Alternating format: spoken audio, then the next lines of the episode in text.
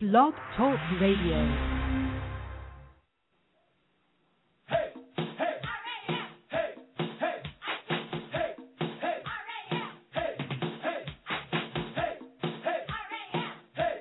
Hold on, stick with it. Hey hey hey hey here it comes. Let's go.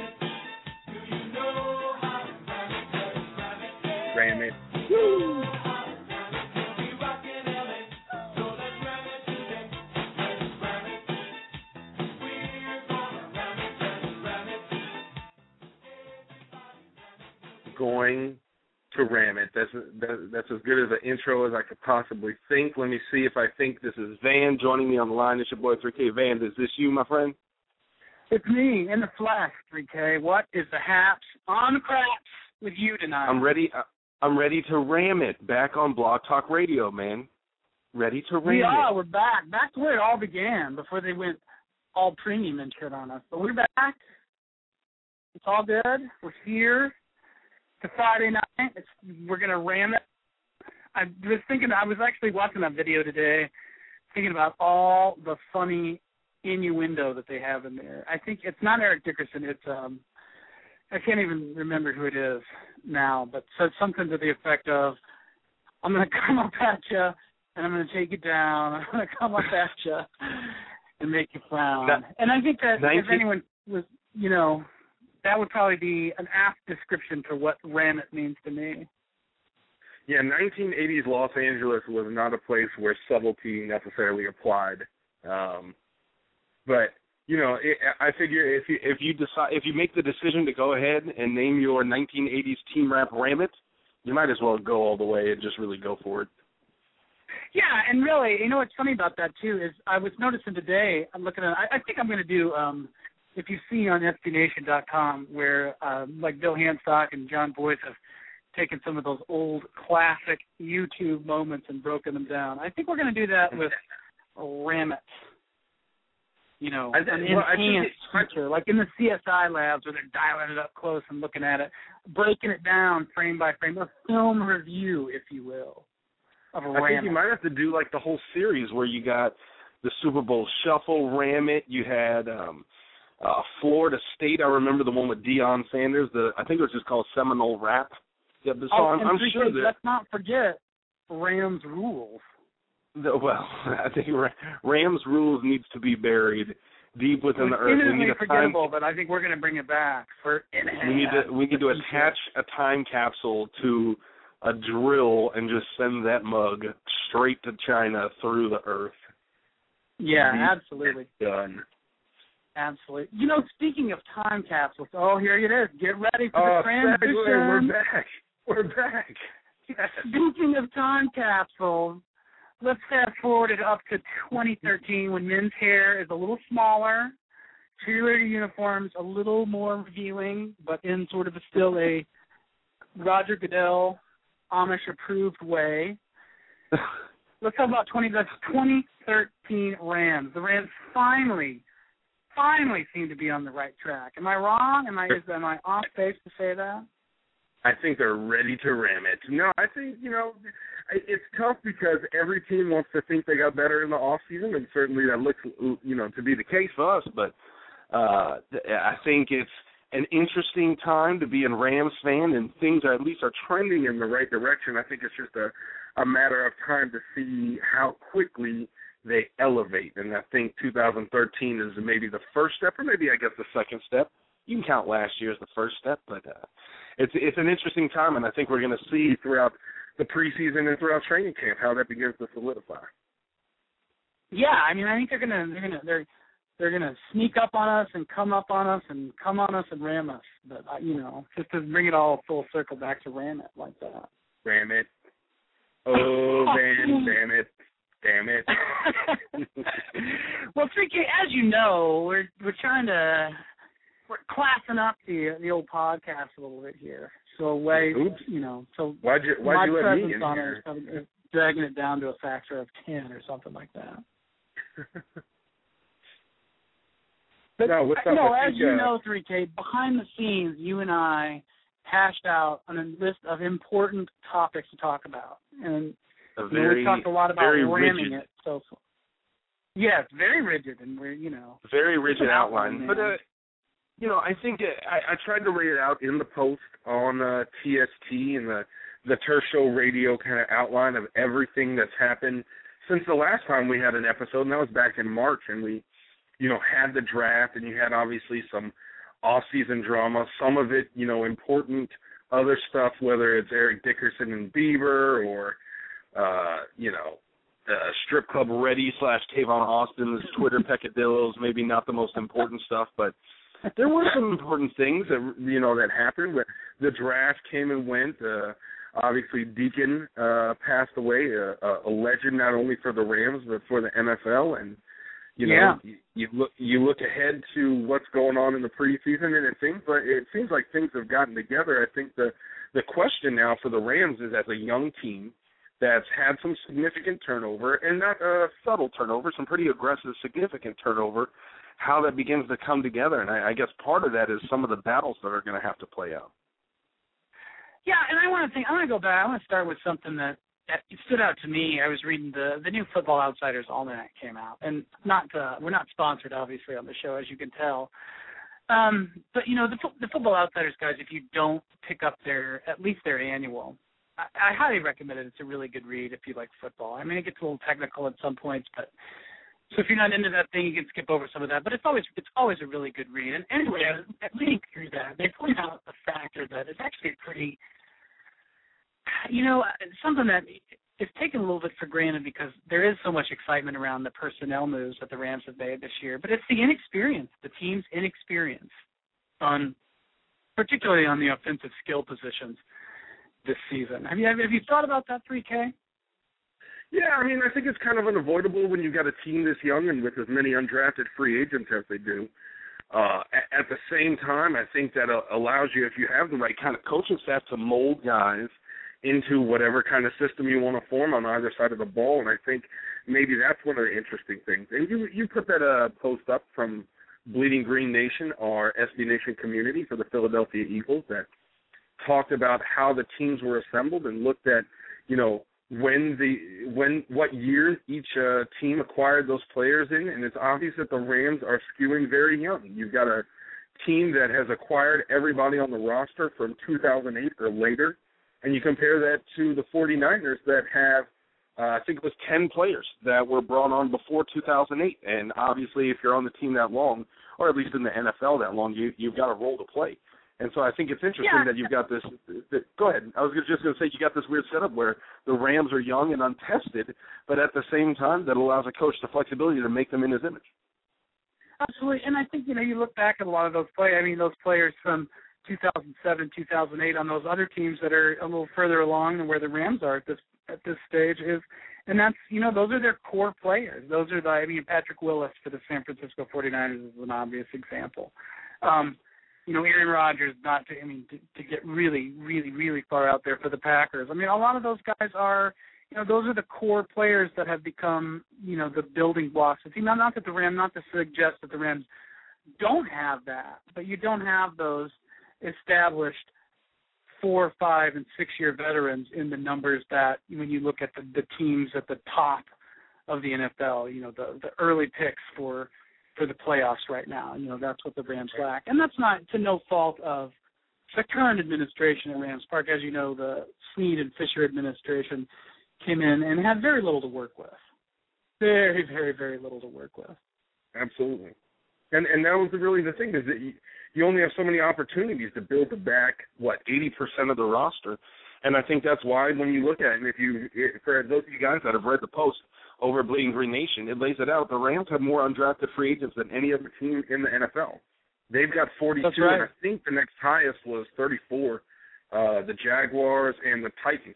Um, so you're you're looking at a situation where they're trying to build the core. You've got guys obviously like James Laurinaitis, Chris Long, Sam Bradford, obviously Robert Quinn, Cortland Finnegan, Janoris Jenkins, some of the newer uh, pieces, and hopefully Jared Cook, Jake Long, and a couple of the rookies that we've brought in can be a part of that. But you know you're kind of just grasping at straws trying to put something together while while assembling pieces for the long run and it, it's going to be interesting to see how they meld a lot of those pieces those undrafted free agents the lack of depth uh, behind the roster that that's been held over from previous regimes it's going to be interesting to see how they do it. Um, I was just going to mention, since we're on Blog Talk Radio, those of you who may be trying to call in from the old number, things done changed. The new number is three four seven eight five seven one zero two two. Get at us, man. Um, as Van was talking, though, it's a it, it's a it's an interesting situation because with the inexperience, there's not a ton to go off of, right? So you've got so many young guys Right. that haven't gotten a lot of playing time. You got a lot of rookies, and, and one of those situations that we mentioned uh, in the setup was looking at safety play and the fact that you know you had Quintin Mikell and Craig Dahl last year. They're both gone, so we're kind of starting from scratch uh, at safety. Uh, what, what do you what do you think at this point? That may be the weirdest position yet to shake out for the team. What what are you expecting to see from the safeties going through training? I'm gonna go.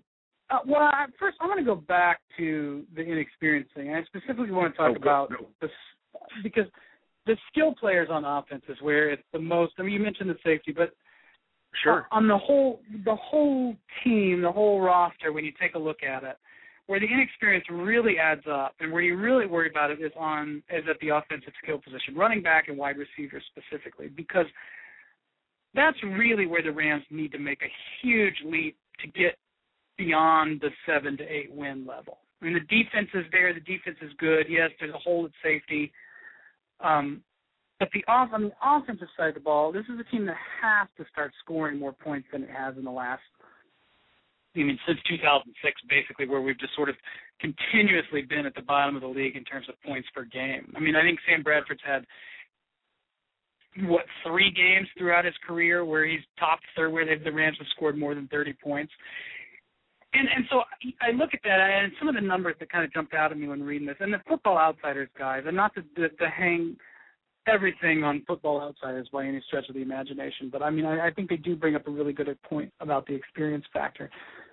The running backs on the Rams roster right now have a total, a total of 529 career rushing yards. 90% of those belong to Daryl Richardson, a second year guy. Obviously, everybody knows Daryl Richardson. The receivers have a total, a total. Now we're on the radio, so I have to emphasize keywords like total with extra special emphasis like that, Rico. Verbal italic. Absolutely. Bold, italic, whatever you want to do. 1,371 career receiving yards. 1,371 career receiving yards out of all the wide receivers on the Rams roster. The majority, or at least the plurality of those yards, belong to Chris Givens, the holdover from last year, second year guy, fourth round pick last year. There are only, now check this out, there are only four teams since 1991, four teams that have a core of wide receivers and their stable of running backs with less than 3,000 receiving yards and 2,000 running back yards. Four teams. All four of those teams did had losing records. It's a, I mean, it's certainly not a situation that you you have anything to go on to expect success. I think the key for the Rams, and, and maybe to that stat, I, I haven't gotten into the FO guide yet. I got a copy of it today. Is to see what were the other supporting pieces around them, right? So with that much inexperience at wide receiver and running back, what were they set up for at quarterback? How's the offensive line? And in the case of the Rams, what I think makes it what what has so many people excited, not just about the Rams in the future, but for this season, is what is the what does the defense look like for those teams? Right. Well, and I mean that's you know again it's not a complete picture. And one of those teams was, I think it was um I'm not sure the year. Uh, it's the '92 Patriots. So obviously you have Drew Bledsoe. I mean, so there's a team with you know a solid you know upper echelon quarterback entrenched there. And you also have um you know the Trent Dilfer Ravens on that list.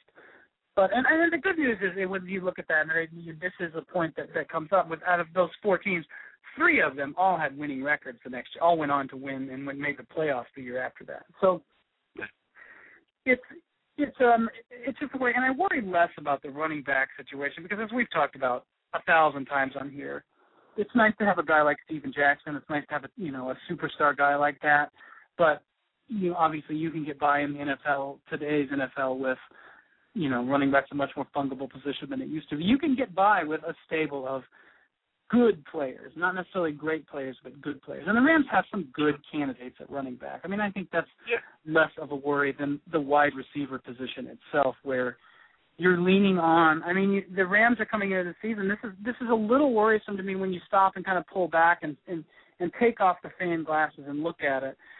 You've got an offense that's leaning on Tavon Austin, a rookie, a very good rookie, a very talented player, but still a rookie.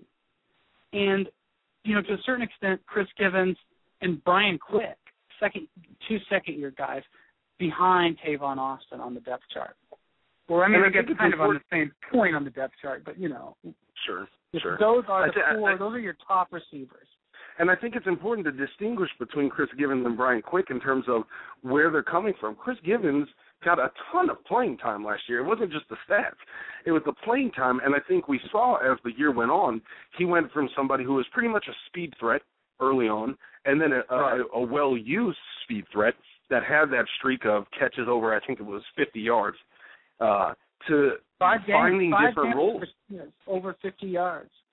Yeah, I mean the speed threat worked, and Sam and, and Chris did a great job at linking up and making some big plays. But then I think you know you saw maybe the last five six weeks that they started using Givens on some different route combinations and working him into intermediate parts of the field. And you know after those five weeks when that threat was established, he was able to run some hitches and some some stuff where he yeah. was faking the deeper routes and and make some moves off of that. You know, how much how much should we be expecting him from year two? How much more growth is there to be had in a single off season from a guy that you know wasn't as hyped uh, through the draft, obviously with his draft placement as Brian Quick, but at the same time really expanded his role relatively quickly in year one. At the same time, you got a guy like Brian Quick who just didn't see much of the field at all uh, in his rookie right. year, especially not for where he was drafted. And given the learning curve that is required when you're coming from a school like Appalachian State, and not just the fact that he's coming from Appalachian State, but the quality of uh, opponents that he's facing and how much it forces him to learn on the field. You know, when you're facing quality cornerbacks every week in college at, you know, in ACC, SEC, Pac-12 play, you're you're going to grow pretty quickly as a wide receiver and learn a lot more than if you're playing guys that just don't have the quality of play from whoever Appalachian State plays. I don't want to upset our Appalachian State whatever conference they're in, their fans, but we got a core you know, the from the corner, State on the on the on the call tonight. So let's you know Uh, let's think moderate the Midwest- yeah, the Midwest South American Mountain Conference of the Northeast. Uh, you know, you're just not going to get a ton of cornerbacks who are going to help elevate your play and kind of force you, you know, rising t- uh, tide lifts all boats, where it's going to make those wide receivers better because they're facing quality opponents. Uh, so he's had a lot to take in. Hopefully, with that full year of experience and kind of not having to play through it and just kind of taking it from a uh, tutelage standpoint and being able to work through practice and keeping his head down, he hasn't yeah, uh, to his credit, he hasn't said a lot of things that you know fans and your pro football talk type outlets are going to hinge on, like Isaiah Pead. You know, with his comments about his first year, Brian Quick's just kind of been a part of the program and really kept his head down and gotten to work. But I think it's going to be interesting to see, especially for training camp at the preseason, what kind of a role he plays and if he's able to, you know, put anything on the field that suggests that he's made a big jump. Yeah, I mean he's definitely a guy. Obviously, you you watch there. I'm gonna go back to Chris Givens because Givens. I mean, I think the good thing, the hopeful thing with Givens is that you notice when he really took off with the Rams. I mean, beyond just the deep threat stuff, where he really took off with the Rams is when he started when, with Danny Amendola on the shelf. You started to see Givens used in a lot of Amendola stuff. I mean, the plays that you know would have been Amendola plays otherwise without Givens on the field, and he did well with those. I mean, there's one. Yeah. I, we linked to it a while back, and, and we linked to the video of it in a post on the site about Givens. And it's a really nice. It's a short. I mean, it's a six-yard gain. It's nothing pretty, but it's just a little catch over the middle that he makes, and he kind of. It's a bad throw from Bradford, and he extends and he he scoops it in and he falls down to make the catch. But you know, it's a six-yard gain, and that's the kind of stuff that you know Danny Amendola obviously made beloved in St. Louis because he was short, white, and, and therefore scrappy. That you know, Givens did the same stuff, and and, and that's a that's a, that's a positive sign going forward for the Rams that you have a guy like Givens can do that if he can build on that in his second season. Quick, I don't know. Yeah, I mean, you know, you saw some you saw some really what the hell moments with Quick last year. I mean, that interception in the end zone was absolutely his fault. I mean, you know, it was just, Yeah. but it was just boneheaded mistakes. I mean, is that, you know, do you learn from that? Is it, it's, it's like a running back with fumbles. I mean, fumbles are a correctable problem. So is catching the ball in the end zone and screening out a cornerback when you're six foot five. But that's the thing I think is uh you know in the NFL and this is kind of speaks to that Appalachian State issue. What you know sometimes you make a mistake and it doesn't get capitalized on. When you're playing Patrick Peterson, I mean he's he's going to make the most out of your mistakes, and not only that he's going to force you to elevate your game. So it's not just an interception that was given to Patrick Peterson. Peterson just outplayed quick for that for that That's right. deep route. Um, but that's just uh, those are the guys that are coming back. I think what makes it even more interesting is now you add Tavon Austin, Stedman Bailey, guys who have a rapport together. Um, and people forget how good Bailey was in college. It led, led the all of college, I think, in yards gained and receptions. I think two years ago. Um, in, in any case, he was a statistical leader, and part of that is the system. Yeah, Holgorsen runs a what what what kind of adjectives would you describe a Dana Holgorsen offense? Full throated, well, I mean. I mean, really, I mean, I guess air raid is probably the most appropriate way to to describe. It. Yeah, but that's being rational. Let's get let's get silly here. A vodka a vodka drenched Well- French pro- prostitute. I tell you what, honestly, at the combine, and this is and this is you'll see, I you see it time and time again too, and you'll see it again when all the camp stories start coming out. It's, the NFL media is has a terrible groupthink problem, a terrible groupthink problem. I've been debating all day with some other stuff I'm doing for SBNation.com uh, that uh, the the media world in NFL is convinced. I mean, you know, it's in Sports Illustrated's top writers are writing about that. Chuck, that Chip Kelly rather, is going to implement the same offense at Oregon, or you know, an NFL-sized version of it, with the Philadelphia Eagles. And so it's all this: will it work? Will it work? It's like mm, Chip Kelly is not going to institute an Oregon Duck style offense with Nick Foles, Michael Vick, and he damn sure ain't gonna do it with Matt Barkley either. Although Matt Barkley might actually be the best candidate out of all those because he's a quick thinker. But neither here nor there, and that's sort of the group that you get with the West Virginia stuff. I can't tell you how many times you heard people refer to that as a spread option offense. So now instead of everybody calling college offense a spread off, the classic Big 12 spread offense, they call it the option offense. Even though it's the same thing that you you would see at, you know, you saw at Oklahoma State and uh, you Stoops and stuff like that, or you know, the leaked version of the air raid has somehow now morphed into the option, the read option offense, because that's what the NFL like. I mean, Geno Smith's not a read option quarterback. You know, Geno Smith throws five, six, seven yard passes to guys like Stedman Bailey and Tavon Austin who take care of the rest for him. I mean, it's at any rate, at any rate, I digress because I think that's where Tavon Austin's good because you notice. You, uh, you look at the numbers for Bradford and you you go back, I, you know, that awful Pat Shurmur offense where it was just sort of that dink and dunk. They still don't throw the ball. They still don't stretch the field a lot with Bradford's arm. Yeah, And I think I, I think a positive thing because with the guys with Austin and Bailey, it's smart because these are guys that are that can do things well. Now, obviously, it's a little different in the NFL. I mean, Tavon Austin isn't going to do what he did against Oklahoma and average, you know, nine yards per carry when he's working out of the backfield of the NFL. Same thing on you know receiving routes. you But- never know, man. You never know. Come on. well, obviously, you never do That was that. was my but- that was my Stephen A. Smith. Right, you said fair, but you never know.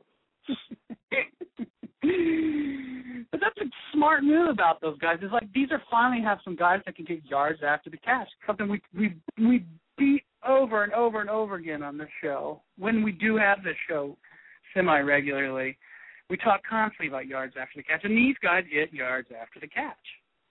Yeah, and I think what's interesting about Austin, and I, I've been trying to put my tape study on him together for Turf Show time.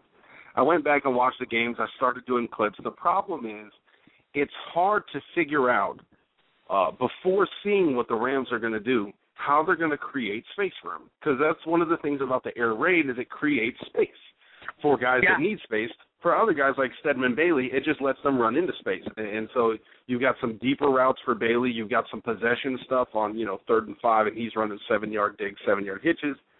But for Austin, they're just kind of running him into space all over the field and relatively in relatively short uh, order. Kind of a Pat Shurmur issue, but only for one guy as opposed to the entire team. And the thing is, he just eludes everybody. And he's got agility, he's got acceleration, and obviously he's got top end speed. And so I think this is one of those things where and this was kind of something I started talking about with the QB big board, but as the NFL evolves with more mobile quarterbacks and a lot of these kind of offensive weapons type guys, is that it's almost more on the coaching staff than it is the individual player to make sure that they get opportunities to use what it is they do well. So it's it's almost Yeah. like giving them carries if they're a running back. You can't just put Tavon, Tavon Austin on the field. You've got to put him on the field and scheme plays for him where he's got a chance to just uh, go one on one with a guy and then get down the line. And, and it, it requires some scheme adjustments. Yeah, and that's the concern you have with the other parts of the roster so inexperienced is that, you know, it's it's like the old Steven Jackson conundrum you used to see with the Rams. It's like, well, there's only one player a defense has to worry about, and it was Steven Jackson. Well, is it going to be like that with the two the 2013 Rams? There's only one player you got to worry about. It's Tavon Austin. He ain't getting past Earl Thomas if it's just Tavon Austin, the only the only guy on the Rams offense you got to worry about. You know what I mean? Sure. Players like that. I mean, you put you, you put a Patrick Peterson, you put you you put guys like that on, it's over. Because if the other guys can't carry that, then you're never going to create the space for him. And that's what maybe that's one of the things that's interesting. I know we've got some other plays in the expectation that we have our first caller on the line. Uh, but one of the things that I think has been interesting about this offseason, and partly because it's the Rams and they don't get a lot of national coverage, uh, part of it being that a lot of their moves were uh, not maybe as glamorous as other teams. Uh, but there have been two guys this offseason, one through the draft and one through free agency that they picked up that hasn't gotten a ton of talk. And that's Alec Ogletree from the draft, who I think addresses the defense, and we're not really there yet. But on the offensive side, it's Jared Cook. Jared, Yeah. Jared Cook, for what he's being paid, it, it could be a monumentally, a, a huge shift in how this offense operates, and we haven't seen a lot of discussion from that from the national media. And I mean, I think part of it it goes speaks to the Tavon Austin issue is who it's hard to gauge what he's going to do, whether he was underutilized or misutilized with the Titans. The reality is the Rams need to do something different with him, and it's difficult to project what that's going to be before having seen. it. Yeah, and, that's I was a Cook. I mean, that's the thing. You know, there's a guy that has the speed to stretch the seam down the middle, and that opens up a nice part of the playbook. That you know, Danny Amendola could do that some, but the Rams haven't had a tight end, or or really anybody that could work those middle routes like that since you know the glory days of Holton and Bruce.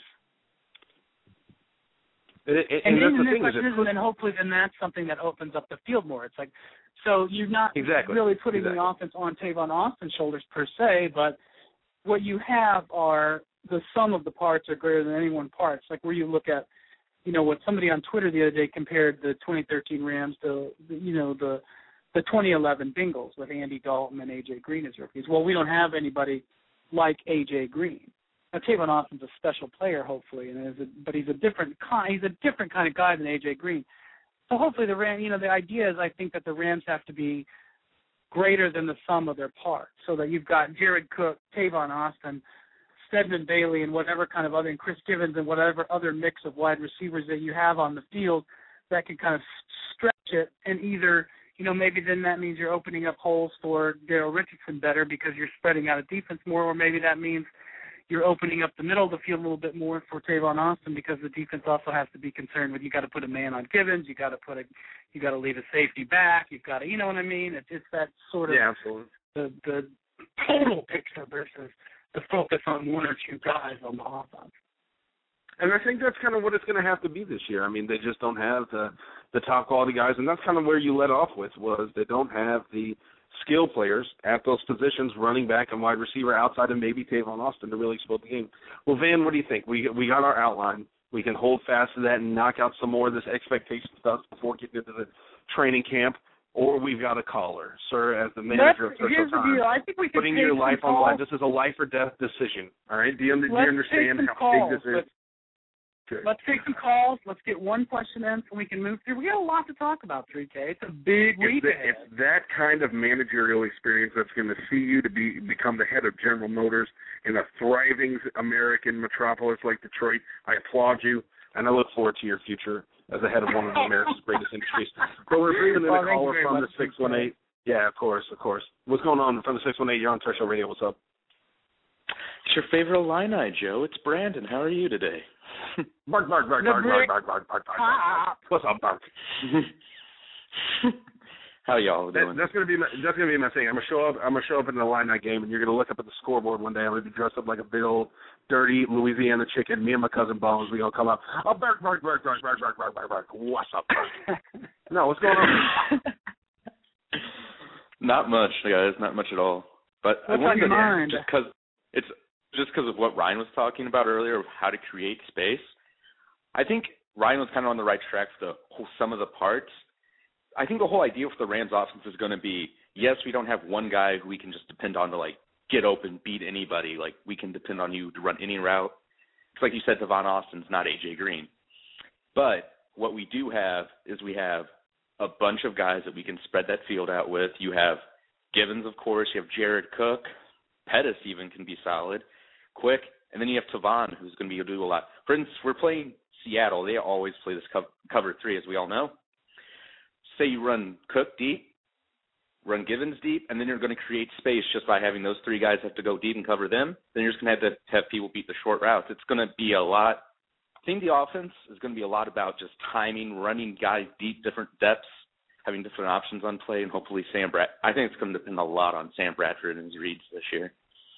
I was going to say, if you, the thing is, if you, if you throw so many components into an offense where you actually have to pay attention to them, where the reads are that important, is that too much for Sam Bradford?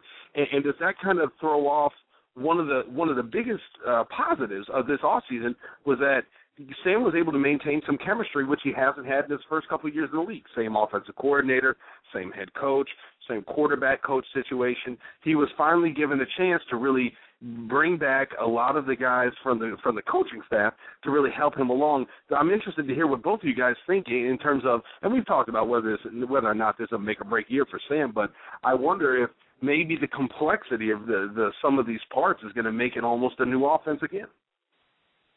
I think it is. I mean, it already sounds like it is. And to listen to, you know, I had a chance. I in uh, in May I went to Los Angeles for the NFLPA event with the rookies out there, and I had a good chance to sit down with Austin and Bailey and talk quite a bit. And to hear Tavon Austin talk about it, it was. I mean, it was a new offense to him. But a lot of the concepts and a lot of the things they were doing within that offense are not what they did last year, and it was mostly because they just didn't have those guys. I mean, you Sure. had Givens and you had Amendola, and you mostly had one or the other on the field at either time, and then you know you kind of had Brandon Gibson and Jared and, and, and Lance Kendricks that were sort of your only other semi-reliable, solid receivers that could catch the You're ball. forgetting Steve Smith, Van. Uh, Exactly, I know. How can you forget Steve Smith? But uh, you know, and to listen to Tavon Austin talk about it, it was a little bit. When was the last time? I mean, just look at the think of the backfield thing. Oh no, I don't think Austin probably gets more than forty or fifty carries out of the backfield in, in the end. But I mean, running a receiver out of the backfield, lining up a receiver in the backfield. I mean, this is a team that ran more than fifty percent of its plays with one back in the backfield. I mean, this is it's a different offense. It's a different offense. Even if the terminology is the same, there's new things in the playbook that they did not do last year. Burke, what do you think? Obviously, there's plenty of turnover, but you sound like you're optimistic about the capability to be able to handle it.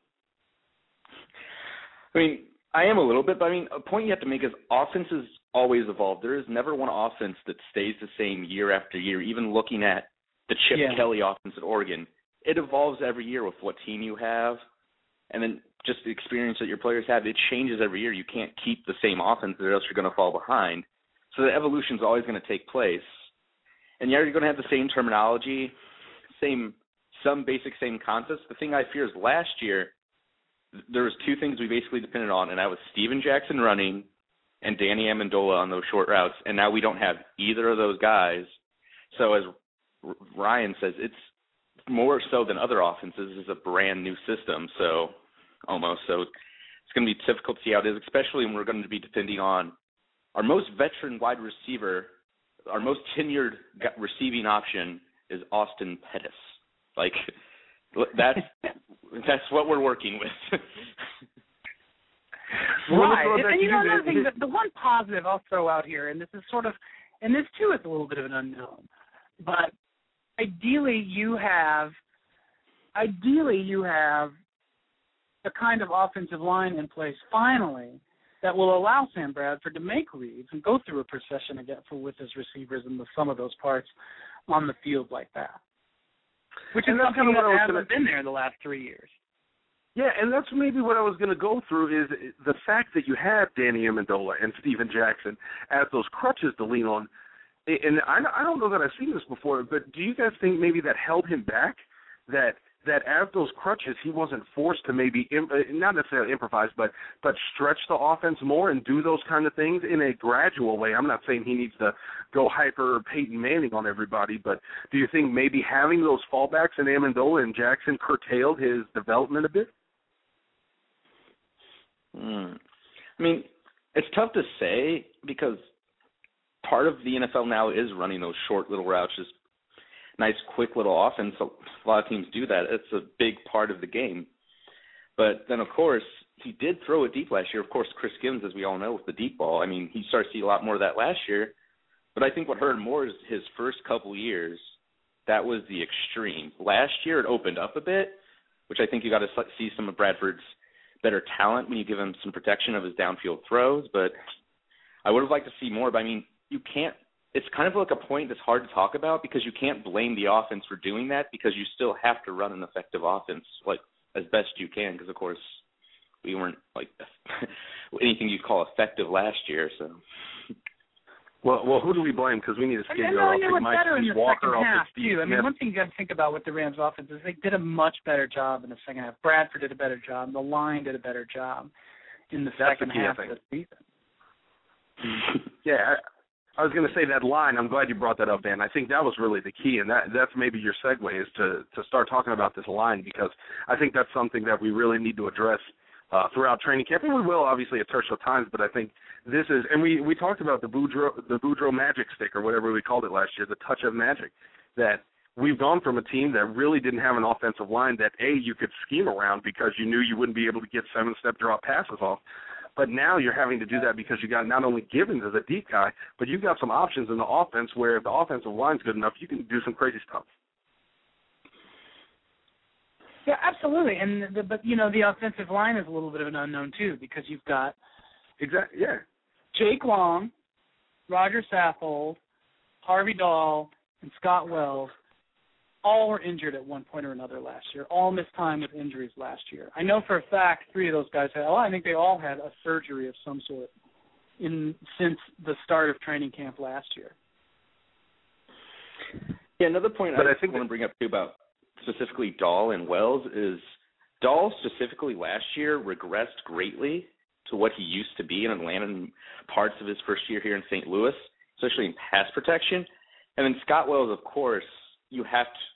We don't know because he was injured so much last year, but he you can't think he's going to get back to Pro Bowl form. So it's sort of an unknown actually in the middle because then even at left guard we don't know. Are we going to have Chris Williams, who's just a at this point considered an NFL draft bust, or Shelley Smith are going to start? Like we don't know. We're going to get in the middle. On the outside, it seems to be pretty solid, but again, those guys are injury prone, so it's kind of a mystery still for the offensive line. Yeah, absolutely. Yeah, it is. It has the potential to be a really good unit. It has the potential, and there's more depth finally too. I think that's one positive. I mean, you saw a little bit of that last year, and and there's better depth this year. You've got, you know, Barrett no Jones. Adam Goldberg. Who, well, exactly. Goldberg. And when you've got young guys, not just you know guys off the street either. You've got Chris Williams, who I think is is an interesting Boudreau candidate because he is a guy that, you know, he has you know, whether or not he has first round talent, he had enough talent to get picked on the first day of the draft by a team, even the Bears at, at one point. And he, and he showed some moxie playing guard in Chicago and a little bit in, in St. Louis last year too, but not very many snaps. There's some potential there, obviously. Shelley Smith's a guy with some potential to at least be, I think, an average starter. Barrett Jones, I like Barrett Jones a lot. I don't think he's ever going to be your power guard that you want, but I think he has the the stuff to be a really good center in the NFL. And you know, there's finally they have that sort of. I mean, that's what allowed them obviously to let Rob Turner walk away, who did a really nice job filling in at center, less so at guard, but in center he did a really great job filling in for Scott Wells last year. Yeah, I thought he did as well. I think the X factor that you guys both brought up was Barrett Jones. Um, I, I guess the other point I would make is I never trust a man named Shelley, but I'll, I'll leave that for when it is. Um, but yeah, Barrett, I think well, right now they've got him listed as a guard on the roster slash depth chart. So I'm interested to see if that means maybe he'll get some time at left guard going into camp and, and into the preseason. We got a good comment from Smith on the open thread at TST that you know perhaps the key word to this season on offense is patience, and I I wonder if and he he talks about it. it is that something that we still have? I mean, you talk about guys like Sam Bradford, Austin Pettis. Is there still patience left enough for this offense? I mean, by week ten, Van, people were giving you the go the runaround every time you asked a question about Sam Bradford. I, I don't I don't know that we are capable of maintaining patience for this team and this offense uh, all that long. Well, I mean, you just, you have to be patient for. I mean, you know, you've got to.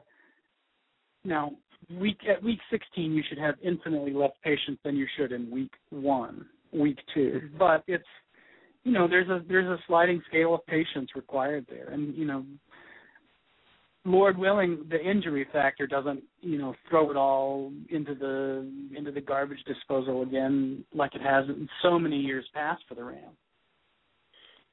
Do, do people still have garbage disposals in their home? I, and this is a question coming for you, Burke. Random aside, I remember growing up, we had a garbage disposal. Do you have one of those growing up, Van? Yeah, I, you know, and I have one at my, my place. My father was the contractor, so we don't we never had them because he hated the damn things. But we I had one in this house. It was where I live now, and I, I it was it was all right, but it was a constant sort of growth because I was always having to pick like you know bottle caps and plastic milk wrappers and shit like that out of it. So I, I I'm mostly against garbage disposals. Burke, what, what is it? We'll take a we'll take a page from Jon Bois. What what is your opinion on garbage disposals? They're pretty cool. Like I mean, I've always had them.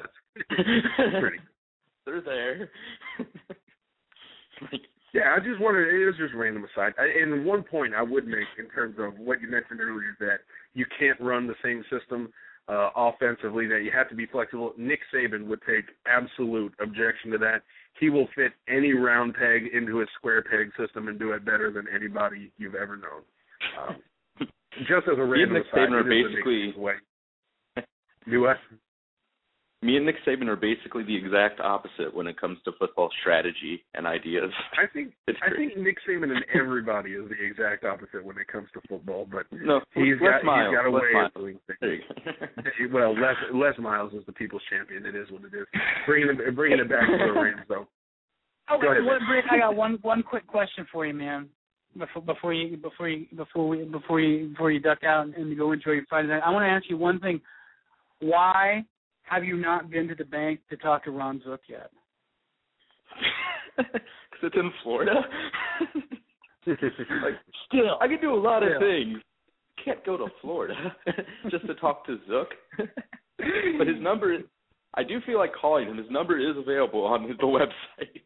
So I, call him and ask, I call him up haven't and ask him 'cause I what honest- what you could get. Say first of all, what could I get for what kind of car loan could you give me for a, a used car comparable to the Illinois teams you coached? Which I think would probably be approximately like a two thousand twenty five hundred dollar deal, but The Yeah, the I mean, thing you is, could I definitely worry get a he might, 1988 Buick with that. he might he might take that question seriously. Like he might say, well, you know, 1996 uh, started uh, running it. You know, he might take that action that question actually seriously.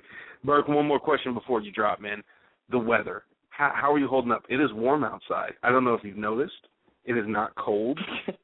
But how, how has your life been affected? We, we've been, we've been talking about the heat all this week on Twitter. uh, let's bring it into the podcast. How are you adjusting to Heat Wave 2013 Sharknado heat? I mean, out here up in Illinois, I mean, it's not much hotter than it usually is. I mean, it's is what it is. You get 90s, some humidity. I mean, just get used to it. Just deal with it. I was playing soccer yesterday.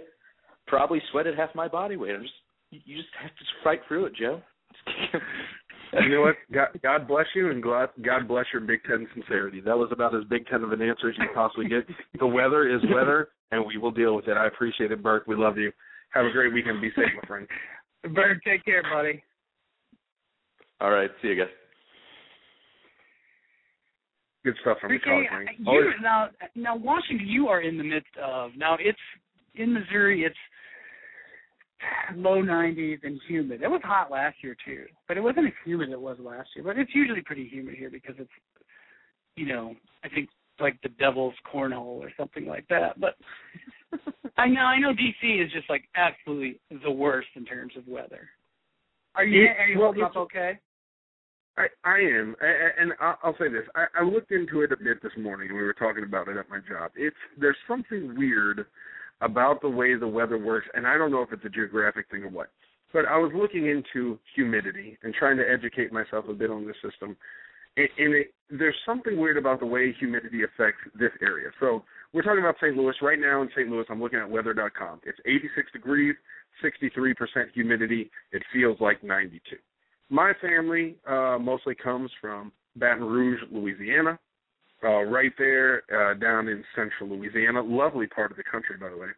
Uh 81 degrees, 73% humidity, feels like 85. So higher humidity, only 4 degrees difference on the heat index. You guys in St. Louis, and I say you guys, you, you know, generally because I know you're not a St. Louis fan, uh, 63% humidity, uh, 6 degree improvement on the he- heat index. And this is what's weird about Washington, D.C., and I don't understand it. We'd love to have Bill Nye on here to explain this. 89 degrees, Washington, D.C., 61% humidity. It feels like 102. What the? What is that? How does that work? How does the heat just pool? It, it's like the cesspool of Congress just sucks in all the hot and just leaves us a weird valley. There is no, there is never a breeze, a summer breeze in DC. It's like, I mean, I, you know, I lived there two years. I can remember there was never a summer breeze in DC. So from like mid-May until September, the wind would never blow to at least help, like, you know, move the air around for you. So it was just like it's just weird. stuck. Like uh, of those three, St. Louis, D.C., and Baton Rouge. I mean, Baton Rouge got the higher humidity. I'm used to humidity. I'm used to sticky air. This is a sticky air that's been like infused with sriracha vapor, and it does. It, it's like you breathe it in, and, and you start just like coughing like ash. Like well, what? It, yeah.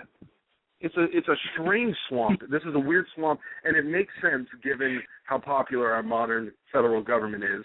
That it's built in an area where just heat collects. It's it's kind of like the bottom of a drainage system where everything collects and it's a filter for all the other crap that passes through our atmosphere. Symbolic and literal. Absolutely, absolutely. It's uh, Interesting it's place. brutal. Now we could we could complain about the heat all day, but I know uh, I know that uh, we'll get a bunch of crap for that. So, well, we should let's just you know move on a little bit here. Move on. No complaining about the heat. We're America, but everybody out there, it's going to be a hot weekend yet again. Stay safe. We'll get we'll get through it. If you need something to cool off, just just let the vapors of the Rams offense cool you off. There's nothing more unhot than the Rams offense of the past couple of years. But we've talked a decent amount uh, about the offense, Van. What do you think? How do how do we switch this over to the defense? I, you know what? I want to go back to the safeties. I think that's a big deal. I mean, I think we talk about this Rams defense is a good unit. It's it's, it's better. It's, I mean, the you look at the trio of starting linebackers they have now, and it's it's something to really get excited about that front seven. But then you get to the safeties, and it's and and you start to worry a little bit because your most senior safety is Darian Stewart, undrafted free agent from the Spagnuolo era um, led the league in missed tackles in 2011, the only season he ever got in, or broken tackles rather. Led the league in broken tackles and thir- just played 13 games. It was the most NFL experience he has had in his career. It's a little concerning. I, I- well, I would say it's more than a little concerning. I- I'd say it's very concerning. Um, Yeah, I was being You know, dramatically what- understated on that. Yeah, I mean, I think whether it's uh Stewart, you talked about, I saw in the uh Post Dispatch, you know, Quintin Mikell is likely not to sign, uh, having drawn some interest from some other teams. You got T.J. McDonald, obviously, who they brought in through the draft, but even beyond him, there's not a ton of guys that you can feel all that excited about uh, filling the slot. It, it's kind of one of those placeholder years. I know a lot of people are probably going to fall in love with Matt Daniels if they haven't already, and Cody Davis, the Texas Tech undrafted free agent. But it's one of those things where you're grasping at straws and hoping that somebody can come in and play the position capably. I think the difference is uh, you know, and, and you talked about it quite a bit. Mikell was pretty comfortable in the box and relatively productive and reliable. The problem was that we didn't have anybody kind of taking the cap off the defense. And when you've got a pass rush as prolific and as successful as the Rams was last year, and you've got a quarterback stable that was as good as they were and competent, uh, you know, yeah. you'd like to see them have the safety coverage where Janoris Jenkins isn't playing six, seven, eight yards off the wide receiver on third down and four because he feels comfortable in the defense. The scheme feels comfortable that the safeties can keep the back uh, relatively protected. That's never going to happen when you have Craig Dahl back there. No, and you go back and you look at their play action numbers, and the Rams had um, did not do well against the play action pass, and that's usually, I mean, usually that's a good sign. And, and they gave up a league, um, a, one of the highest completion percentages. And I don't have the numbers in front of me right now, but they had one of the highest completion percentages of the league, and they gave up more deep passes than any other team. Now, you know, they, to some extent, they could kind of afford that a little bit because of the pass rush was better, and they could sort of control teams that with that. They could they could do a little damage up front, but you know that's a problem. I mean, you know, this is a it's more and more a play action misdirection league even more now for all the quote unquote option quarterbacks we talk about. That's that's a huge deal. I mean, that's that's a big concern that you don't have you don't have a good solid deep coverage guy that you know frees up the rest of your defense to to really put the screws onto the other team's skill players like that. Absolutely, and one one of the things I've talked about, uh, especially as this gets hotter and hotter, is a topic with the zone read option uh, offense. As many people talk about the scrape exchange, and for those of you that are interested in that, I've begun working in very very formative stages on a uh, what is, what do we call it? The playbook projector uh, series for Showtime in terms of defending the zone read option. The scrape exchange is important but to me, it's all about safety play. And I saw that Peter King on his new site, one of your one of your favorite NFL scribes, um, is, is going to address defending the zone read option and focusing on how safety uh, play is involved. Michael Schottey from Bleacher Report, one of the, and I'll say it, I'll go on the record, one of the few quality uh, writers that they have at Bleacher Report, put together a decent piece in terms of defending the zone read option and, and honed in on just that, to, at how crucial the safety play is to defending that. And knowing that the Rams have to face the 49ers and the Seahawks uh, four games this season, you know, safety play is not just something that you can overlook for the Rams. And I think it's maybe not troubling, but I think there's concerns that need to be warranted and, and that that's a situation that has to be addressed going into the season yeah. early to make sure we get it together. And I think I feel I do feel a little bit better with some of the misdirection stuff because you do have a much better trio of linebackers now. With with I think with those mobile, moving guys like Dunbar and Alec Ogletree. I mean, those, those they're fast guys. They see the ball really well. They can move around the field really well. And even if they are a little bit out of a, out of position, they have enough sort of you know, against most opponent, against most, you know, offensive players that they'd be going up against, they have the skills to sort of even correct themselves a little bit on the fly. And that's a big help because that also leaves James Laurinaitis to do less moving because he's not a mover. He's not a mover. He's that big middle line, thumping middle linebacker type player, which is good for the run defense. And especially now that they have the defensive tackle situation so positive now. It, that'll help those guys, and that helps against those read option and and and the play action passes a little bit. But you still there's still a big hole at safety. I mean, the linebacker's only going to drop so far into coverage against Percy Harvin and, and, and you know guys sure, like that. Exactly. And Ogletree can move. I mean, if there if there are issues that people have with Ogletree, it's not going to be his movement. The the dude can fly. But I think you know today we got an interesting uh new signee slash returnee to the team in Will Witherspoon. I'm interested to see. It seems like there's been uh, a pretty big focus on uh, re- returning to you know some linebacker changes uh, for the defense between Ogletree as a as a high draft pick, and then obviously bringing back Witherspoon. I'm interested to see how that plays out.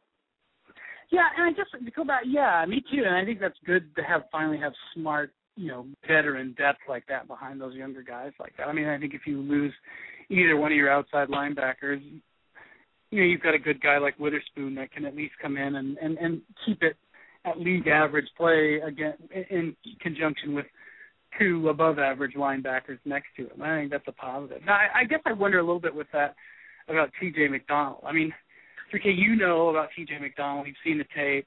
Obviously, he's he's a hitter. I mean, he's a big hitter. You saw that game against Stanford where he actually got suspended for Sure. it. Um, you know, that's probably going to call and get him a few penalties in the NFL if he if he can't kind of learn to rein that in a little bit, especially with the rule changes. But I, you know, he's a smart guy. I like that. I he's not uh, he's not a guy that you looks like you want to play him in coverage. He's not a guy that looks like you want to leave him out on an island, twenty yards behind the line of scrimmage by himself. Yeah, it's going to be interesting. he's an in the box guy. Yeah, exactly. I mean, it's interesting. I, I he's one of those guys that had a natural skill set for that, but it's almost as if his instincts uh bring him, you know, towards the ball and towards the line of scrimmage. Uh, I'm really going to be interested to see how they do that. I think it depends on excuse me, how they want to play out the other safety position. And that's one of those things I guess we'll just have to figure out throughout uh uh training camp uh moving forward.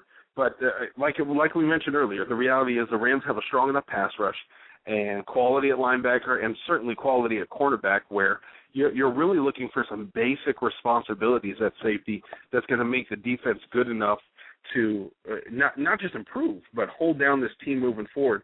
Um, and I know we've gotten a bit off the schedule, but and we talked about what to look at in camp. One of the things that I'm interested in is the schedule. Uh, if if you're willing to turn there, Van, what do you think? What's that now? Looking at the schedule, at least the first The regular the season schedule. schedule. Yeah, I mean, I think the preseason, obviously, the opponents aren't all that important. We've got Cleveland on the road, Green Bay at home, Denver on the road, no, and then absolutely. Baltimore. You know, it's more. You've got to. A lot of it is just playing time to whittle down the the roster, as it always is, and some of it is getting a lot of your core guys ready for the regular season. But I think it's an interesting first three games, and that's really what I'm looking at. Those, those first three games uh, versus Arizona, at Atlanta, and then traveling to my hometown of Dallas, Texas, hopefully to beat the Cowboys, beat the snot out of the Cowboys. I think Mhm. that's a, that's a that's a great first three games to really put this season uh, on, on track of where it needs to go. Whether that ends up being the the good way and, and a good track, which we all hope it does, Yeah. or a bad track, and we kind of have to recalibrate. But I think that's the right thing that we need. You- You've got a game at home against Arizona. We saw what we did against them last year. It's a late game. You've got uh, everything going the Rams' favor for this one, despite the fact that Arizona picked up Carson Palmer. You know, I, I think that sets up well. You've got to travel to Atlanta, one of the best teams in the NFL, and obviously the Steven Jackson storyline will Yeah. will be well worn out by Sunday, September 15th. And then I think maybe the most overhyped team in the league is the Cowboys. And I know you saw it as the NFL editor, uh, Kenny uh, Kenny's uh, piece for the Unpower rankings and, and Yeah, dropping the I don't- Cowboys deep into what the top eight. I think is one of the worst teams in the league. I think that's a good a good mix of a game you should win, a game you'll probably lose.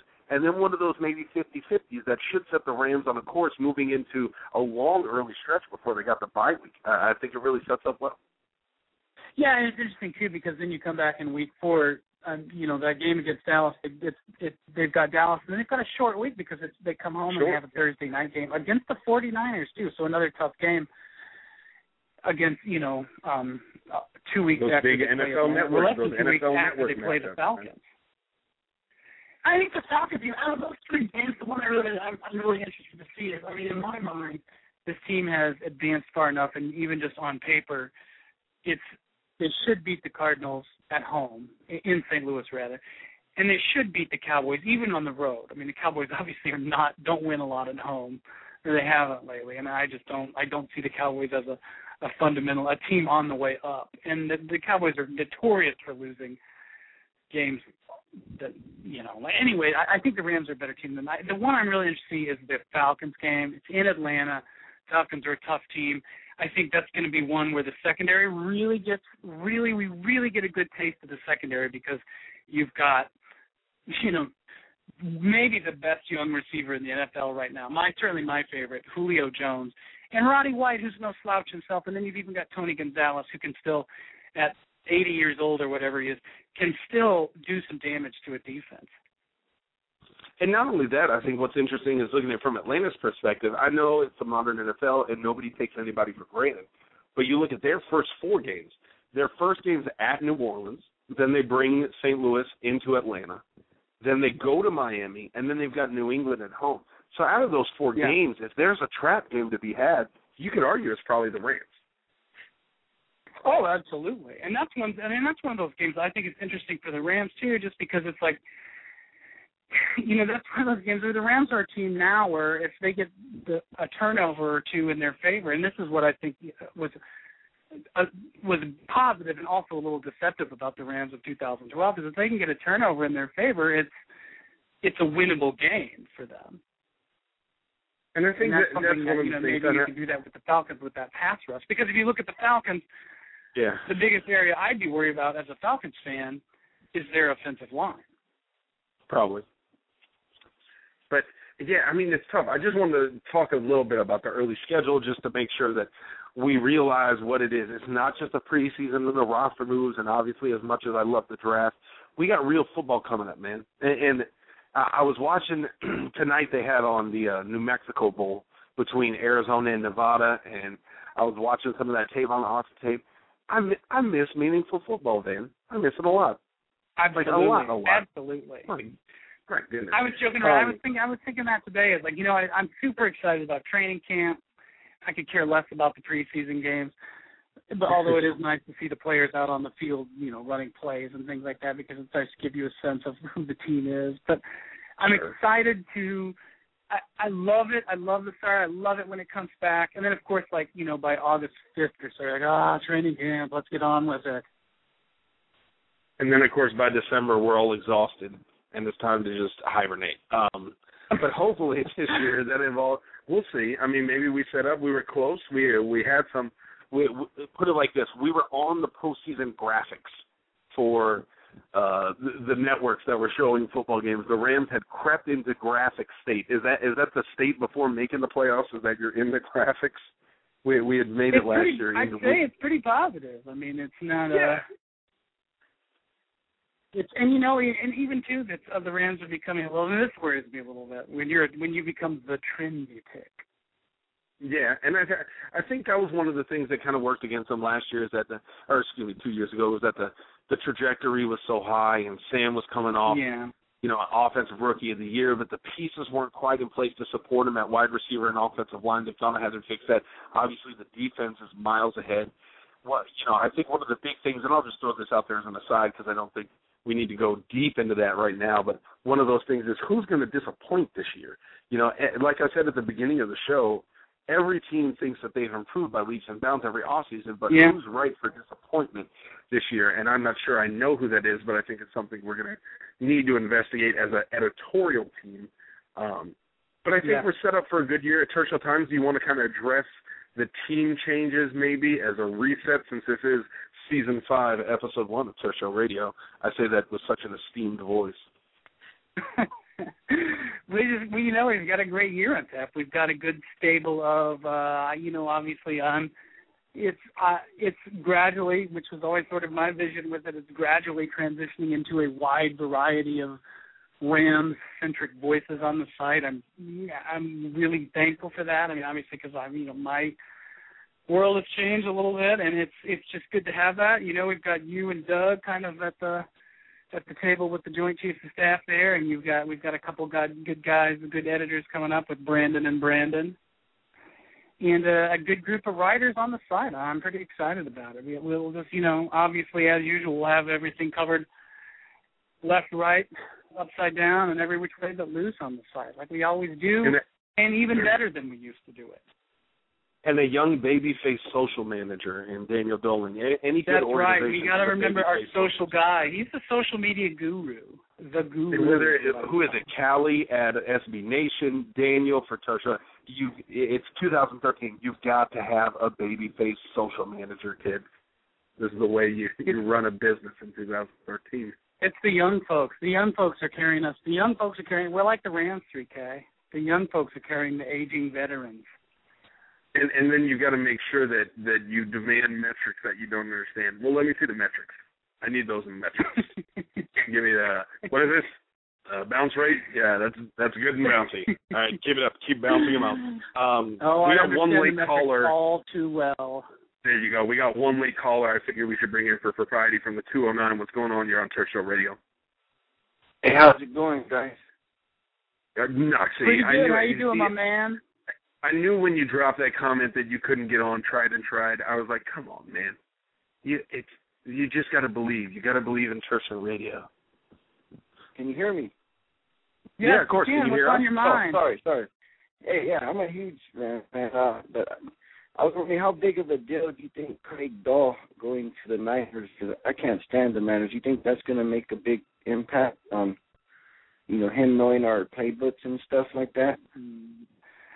No, I mean, I, I you know, I, mean that's every team has that. The Rams have brought in, you know, the Rams have brought in guys from opponents that they're playing that year. We've got guys on the team. It's not. I mean, you know, it, a team's going to be a team is going to meticulously watch every second, every snap of video on their opposing teams. I mean, especially a team like the 40, especially teams like the 49ers are going to be as well prepared as they can possibly be. I think, if anything, we should be rooting for Craig Dahl to get on the field because we can. That'll just almost guarantee that we can capitalize on a Craig Dahl mistake and beat the 49ers. Great. And uh Yeah. stopping Kaepernick. Uh, just a quick question before a- you get to your second question. Who wa- who was this calling in? Because I thought you were Noxie. Who is this? Oh, my name's Alex. Hey, what's up, man? All right, making sure. I thought it was Knox fan, Van. I, I got thrown off. I saw him in the comments. We had a call. I thought it was Noxie, and then I was like, Noxie. Wait, wait, wait. This, this, somebody's oh. being too logical and too rational to be to be Noxie.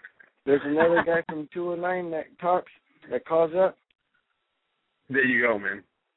I don't know because Noxie just sort of floats around. I mean, Noxie, you know, he might be calling in from Timbuktu one day, so you never know. Noxie, Noxie might be knocking on my door in the next two hours. You never know with Knox, man. man. You never know how be or like when a- he's going to show up. That's right. um, how big are you guys on uh Ogletree? You think he's gonna make a big impact his first year? I do. I do. What do you I think, think Ben? he's really. Yeah. I think he's a great fit, and I think he's. You know, one thing. Um, it, there wasn't a lot said about it, but it, the Rams were sort of, sort of switched from that strong, their strong side, weak side linebacker to left and right side linebacker, and then some to some extent that's the matchup. You know, that's just another way of saying, well, we're just going to play these guys on the matchup. But Ogletree's going to get matched up against tight ends a lot, and that's I like that because he's a converted safety. He's a good. He's a he's a really he's like Weatherspoon in Atlanta. He's a really good guy in coverage. He can really defend that. I, I like what he brings to the what he brings to the team. Oh, you know, speaking of tight. Go ahead. I'm sorry. Speaking of tight ends, you know, we got the the kid from uh Tennessee, and I I've been noticing Fisher. He brings a lot of his old teammates back. You know, like Finnegan, and he was looking at another guy. I don't know if that's a good thing, or do you think he's showing too much heart for his old squad and it's going to hurt us in the long run, or, or does he know something that these guys work hard and you know, I don't know. I'm kind of scared about that. You know, what do you guys think? Well, I I think you know that's something a lot. I mean, that's something most coaches do. And you're you're a coach that like Fisher that's been around a long. I mean, Spagnuolo did that. The only problem with Spagnuolo is he brought in shitty guys as opposed that believed in whatever he was saying, as opposed to you know guys that were good at football. You know, Finnegan was a real asset. I mean, I don't think the team would have been nearly as good as it was last year without if the Rams had passed on Finnegan and gone for a you know a, a lesser cornerback in free agency. And Cook's a guy that now I you know I I'll be the first to say that I think they overpaid for Cook. But you Mm. kind of you know they they were in a position where they kind of had to overpay for him too. I mean you know they needed an offensive weapon.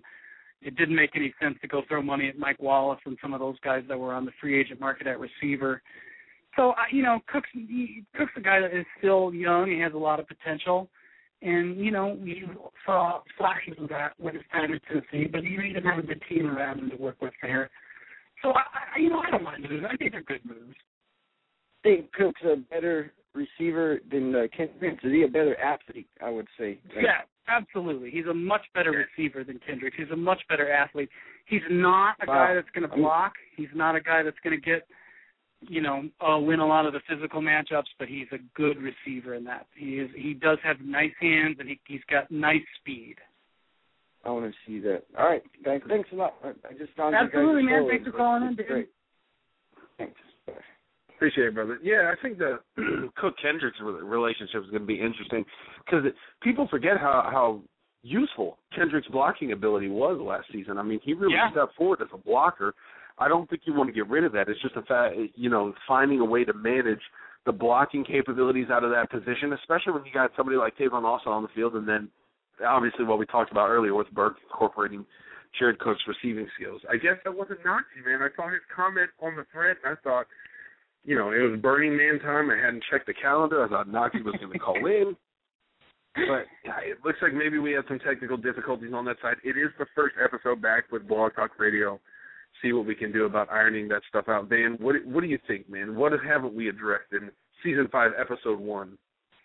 3K, I mean, you know, we could really go into lots more, but I think this has been a nice overview of, you know, a little bit of a training camp preview for everybody, a little bit of what to watch for, who to watch for. I think on the next episode, I, you know, I think we got to talk about the running backs. I think we got to talk about Bradford's season ahead. Yeah. yeah. But obviously, you say the B word. That's kind of a long discussion. So we got we got to cram some hot spots. Yeah, we got to cram some hot spots takes though, and and you mentioned Detroit. We didn't talk about Johnny Football, the the big no, the big discussion okay, we've got this to talk week. About Johnny, Football. SEC Media Days. You, you know, we always I always like to close out with draft talk, but I'll leave it off draft stuff. Maybe we just talk about the future of football. What what do you think about somebody like Johnny Football, a guy who is who he is, that doesn't fit the mold, but isn't let's say a criminal, right? Doesn't have criminal off-field pursuits. He's just a tw- he's a 20-year-old kid who likes girls and he likes to party and he's good at football. What do you wh- how how do you try to qualify this in the the rigid construct of football media that wants to dissect him as somebody who doesn't well, take life serious? I mean, I think with Johnny Football, Johnny Manziel, I think there's only one question you have to ask: Is Johnny Football worse than Hitler, or is he just sort of like a minor Mussolini type bad guy?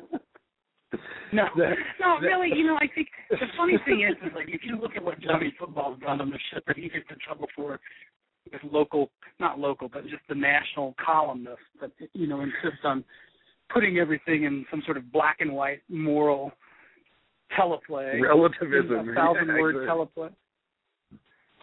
What? No, I was just saying moral relativism, but I'm still laughing at the fact that you got I mean verbatim, is Johnny Football worse than Hitler? Out without laughing while getting that question out. So, kudos, kudos to you. Because the thing the problem is, is like you, you how you can you have to say that without laughing because it's been basically printed in every newspaper for the last two weeks. Column all I got Peter yeah. King. Peter King sat and said, "I don't want to compare him to Ryan Leaf," but then he compared him to Ryan Leaf twice. oh, you mean he broke? He has a drug addiction and he broke into a pharmacy and stole some drugs? No, I don't think that's what happened. The, the thing with Johnny Football is, if he were just a cornerback, a really good cornerback, or a good linebacker, or an offensive lineman, or something like that, the antics would make headlines, but it wouldn't be that big of a deal.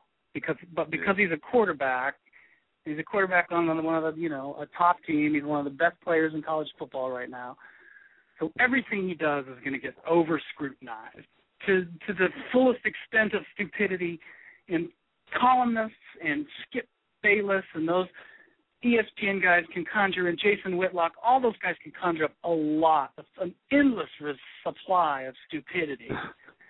And so, you know, this guy just like I mean, I mean Johnny Football, he is who he is. He's a character, and and you know, it's not like I mean, think of some of the guys the Rams have drafted. If Johnny Football did that stuff, think what we think what if if if if Johnny Football has um, you know Janoris Jenkins or Alec Ogletree's background in college, the trouble that those run-ins with the law that they had, which and I'll be the first to say, twenty-year-old kids fuck up. I did.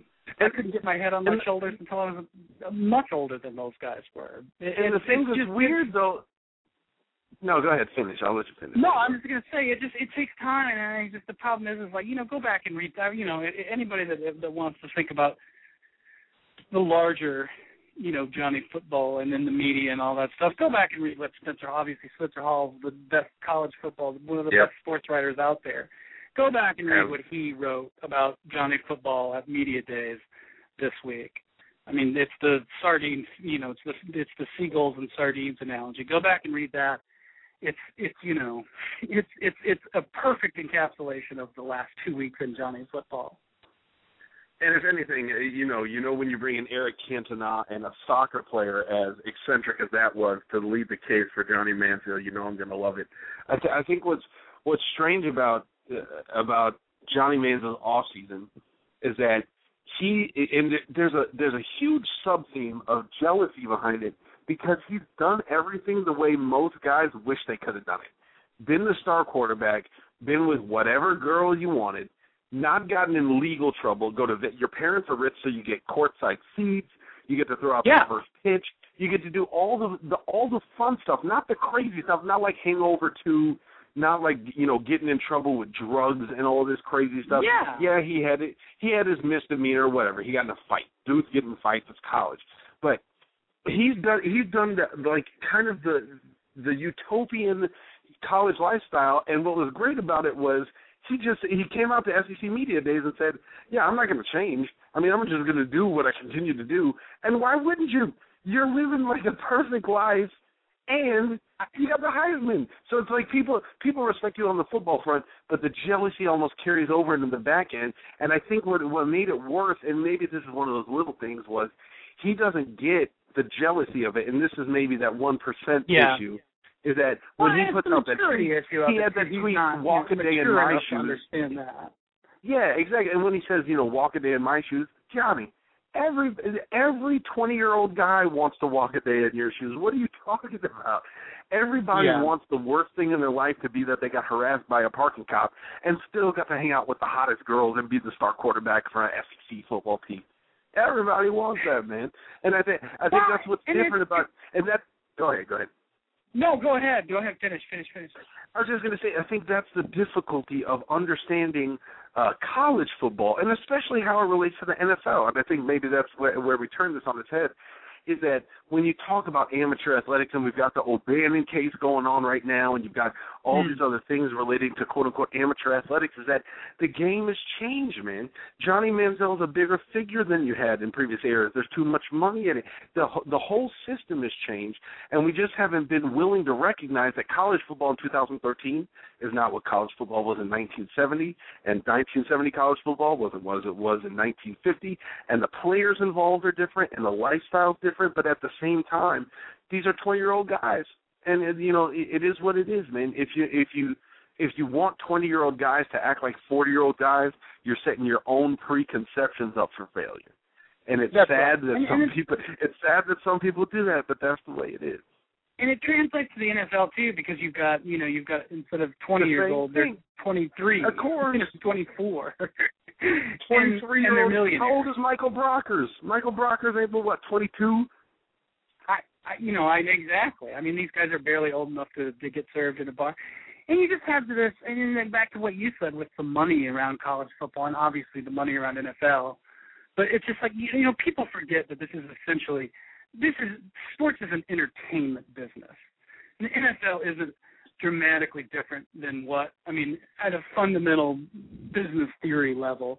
The NFL isn't all that different from Hollywood movie production. I was gonna say strippers, but yeah, I'm glad I'm glad you took it to something a little bit classier. it's the same. College football is the same thing, except you don't have, you know, the players don't have a union and get, get paid for what they do. They get, you know, exploited. To, to put a, you know, a little more the, the, word that should be used for it, the best way to describe it.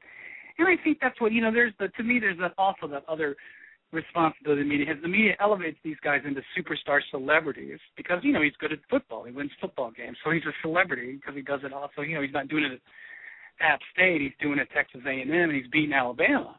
It's you know the the, the media makes these guys celebrities, and and the media is in. We make celebrities and we tear them down, and that's sort of And our I think job to do that, maybe whether the- it's right or wrong. my, my favorite thing about the whole it, it really was the last what two weeks with the whole Johnny Manziel off season was that Johnny Manziel and AJ McCarron were roommates. That that, Yeah. that proves a conspiracy more than more than anything else because all that does is set up the A and M Alabama timeline yet again. I am convinced, man. I tell you, I am convinced that Johnny Manziel is Nick Saban's illegitimate son he convinced him to go to Texas A&M to ruin Kevin Sumlin in the great state of Texas, so that Nick Saban can not only prove his football supremacy, but his supremacy across all 50 United States. I am That's right. That's And he sent him gonna Texas A&M because he knew Mack Brown would take care of it for him at, at. Texas. Mack Brown would have moved into linebacker and would have cut him after one year because you know Mack Brown. Yeah, it, it, and that's the great thing. That's a great thing about college football. As we get back to a year like this, when everything's up in the air, it's a great time for the draft. You know, if you're a draft fan, because yeah, Alabama looks great. They're stacked with talent, but SEC's tough to get through. And as they showed last year against A&M, they're not invincible. So if you're looking at it from an NFL draft perspective, I started the big board series, and I think we're going to see as this plays out. Man, this year is wide open for college football, as it is for the NFL. It is. It's 3K. We are in. Take away the thousand degree heat indices. We are in the springtime of football. It's great, man. It's great, and it, it's almost uh, hard to believe. But every year we get back to this, and everything's possible. There's parity in the NFL. There's great players coming through college football, ready to replenish the system. The the flowers are blooming, man. The clouds it are is. clearing. It's, it's a it's, great, it's a beautiful okay? day. It's a beautiful day. I mean, at this point in time, even even Norv Turner and the Browns Norv and Ron could be successful. Wait a minute, let's not go that far. if we could if we could drop the Norval rapper GIF pointing at Blog Talk Radio, I'd do it right now, man. I would do that. I mean, we started with Ram, and That would be a good way to end it. So I think that's the way we have to do it. Yeah, I think that's a good way to close out. Uh, season five, episode one. Can you believe we've been doing this for five years now? Turf Show Gee, Radio. I- Turf Show Radio site's been around since 2000. We started in the 2006. See, this is our what, head coach? do it. If you throw in Do the the- interim, I mean, it's five years, man, of radio. I'm just fourth head coach, third owner. yeah. How many how many coordinators? It is what it is. Turf Show Radio. Still standing strong. Turf Show Times continuing to grow. It tell it tells you where the talent's at. No, I didn't say that. I didn't. hey, at least something about the Rams has been good all these years, right? 3K. There you go. There you go. And of course, we've always got the same sign off. We'll see you guys next time. We've got more stuff coming down the pipe, so stay tuned to Turf Show Times. Obviously, stay tuned to the next episode of Turf Show Radio, coming to you right. much more, much sooner than the March to July gap that we just had. So stay tuned. Appreciate everybody calling in, Burke, and our friend whose name I did not get. I'll try to get it Alec. from the transcript, but Alex. It was Alec. Alec. Alex. We'll have to figure out who that is, but uh we'll we'll figure out what's going on. But um, you know, it is what it is. It's Show Radio. Van with three K as always. Van, what Go what, Rams. what's the sign up? You know it is. Go Rams.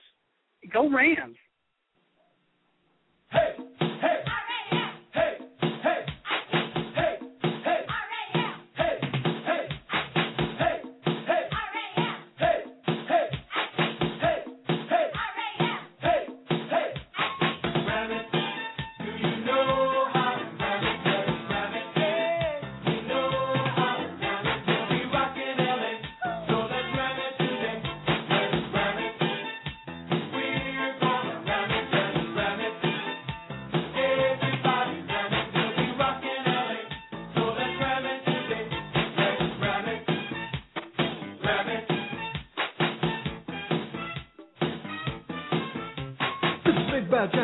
The Rams get down so nobody scoff. And don't you worry cause the Rams are rapping. When game time comes, we'll be back to Jackson. We can't sing and our dance is not pretty, but we'll do our best for the team and the city. So get on your feet and clap your hands. Let's ram it right now with the LA Rams. Hollywood Hampton, Dodge City tough. If you throw it my way, it's gonna get rough. I like to ram it, as you can see. Nobody likes ramming any more than me. They call me Jeter, nobody dresses sweeter. But under this cool is a quarterback mistreater. I come from the air, looking for the sack. I don't stop coming till I put 'em on the back. Limousine with it, my moves are like dreams. They call me the demon on special teams. I know how to rock from the toes to the head. When I pull the trigger, I'll knock you dead. I'm a mountain man from West VA. They call me Herc, and I came to play. I learned long ago to ram it just right. You can ram it all day and ram it all night. Ram it. This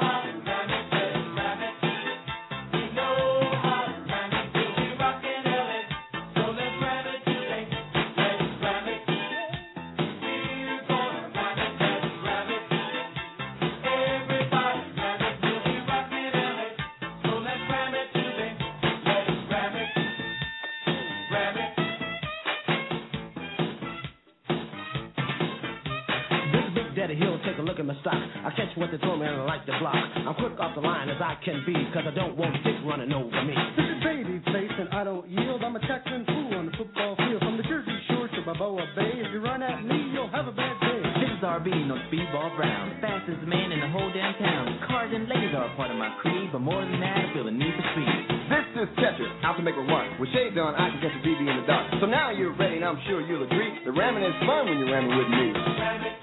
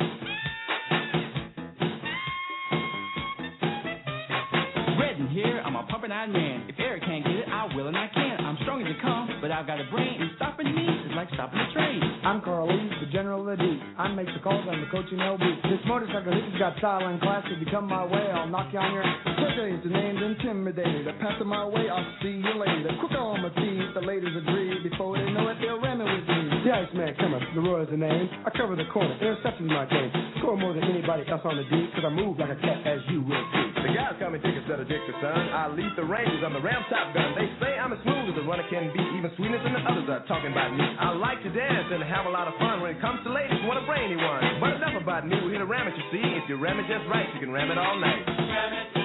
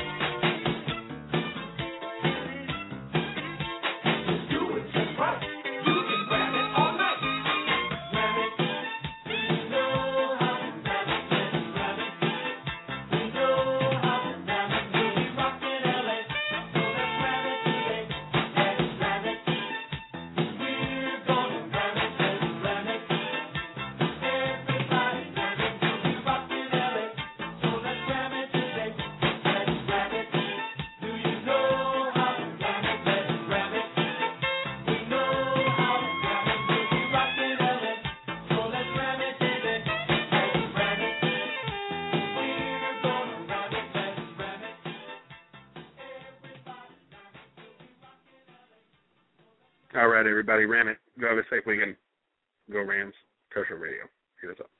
My name is Spencer Hall. My name is Jason Kirk. My name is Ryan Nanni.